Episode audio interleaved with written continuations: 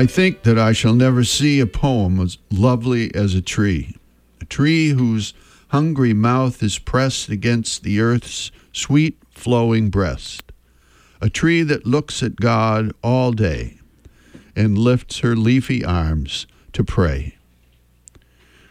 By Joyce Kilmer, 1886 1918.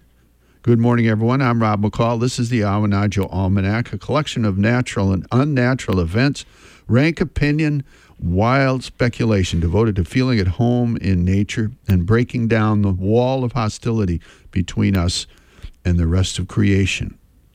Uh, this is the Almanac for May 17th to 24th, 2013, and it's the first quarter of the uh, very appropriately named flower moon. Here's some natural and unnatural events for this quarter moon. The town is busy with the labors of homeowners planting, painting, sprucing up the grounds.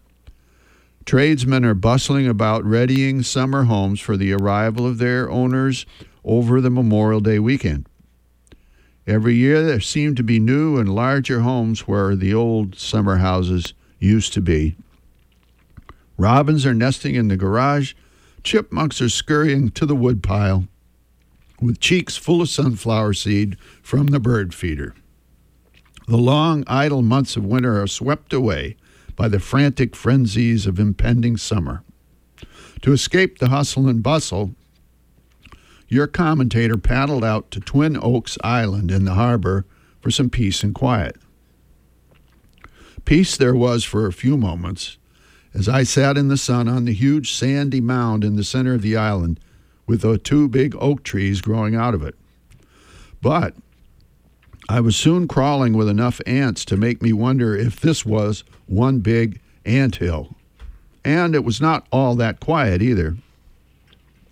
Parker Point roared with the sounds of mowers, weed whackers, and wood chippers mutilating unwanted vegetation. I couldn't help but think what would happen if we had a society for the prevention of cruelty to plants.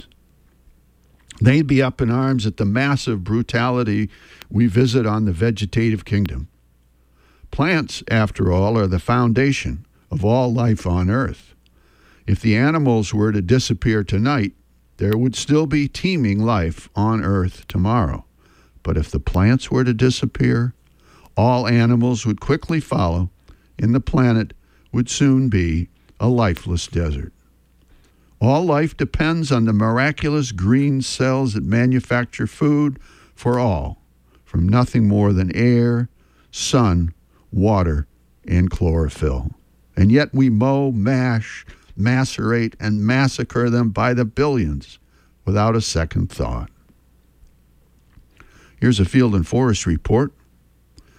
The wonders of the plant kingdom are displayed in blooming apples, pears, plums, cherries, strawberries, blueberries, shadberries that fill the air with fragrance and attract bees from far and wide, bringing pollen to fertilize the fruit we will enjoy as the summer progresses. Petals fall in showers as fructifying ovaries swell and grow to protect and nourish the living seeds within. Orchards are garlanded with glory, and the barrens are going from green and gold to white as a million acres of blueberry bushes come into bloom and honeybees hurry to kiss each blossom. Here's a rank opinion. While honoring the sincerity of those who choose to eat only plants, it's a source of some bemusement to your commentator given the miracles demonstrated by the green multitudes clothing the earth.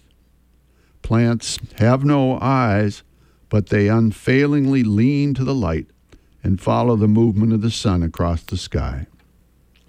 They have no voice, and yet their sweet aromas speak softly to us and fill us with a joy equal to any song or story.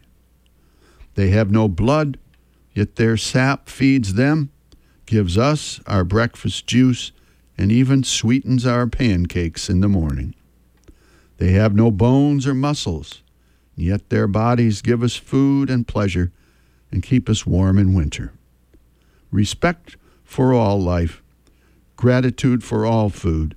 This is the lesson they teach. We pause a moment here to remember our town's former tree warden and senior green man, Rufus Wanning, who died this past week. Finally, a couple of seed pods for you to carry around with you. The first from John Muir, founder of the Sierra Club. They tell us that plants are perishable, soulless creatures, that only man is immortal. But this, I think, is something that we know very nearly nothing about. And from the book of Revelation, he showed me the tree of life with its 12 kinds of fruit, yielding its fruit each month, and the leaves of the tree were for the healing of the nations.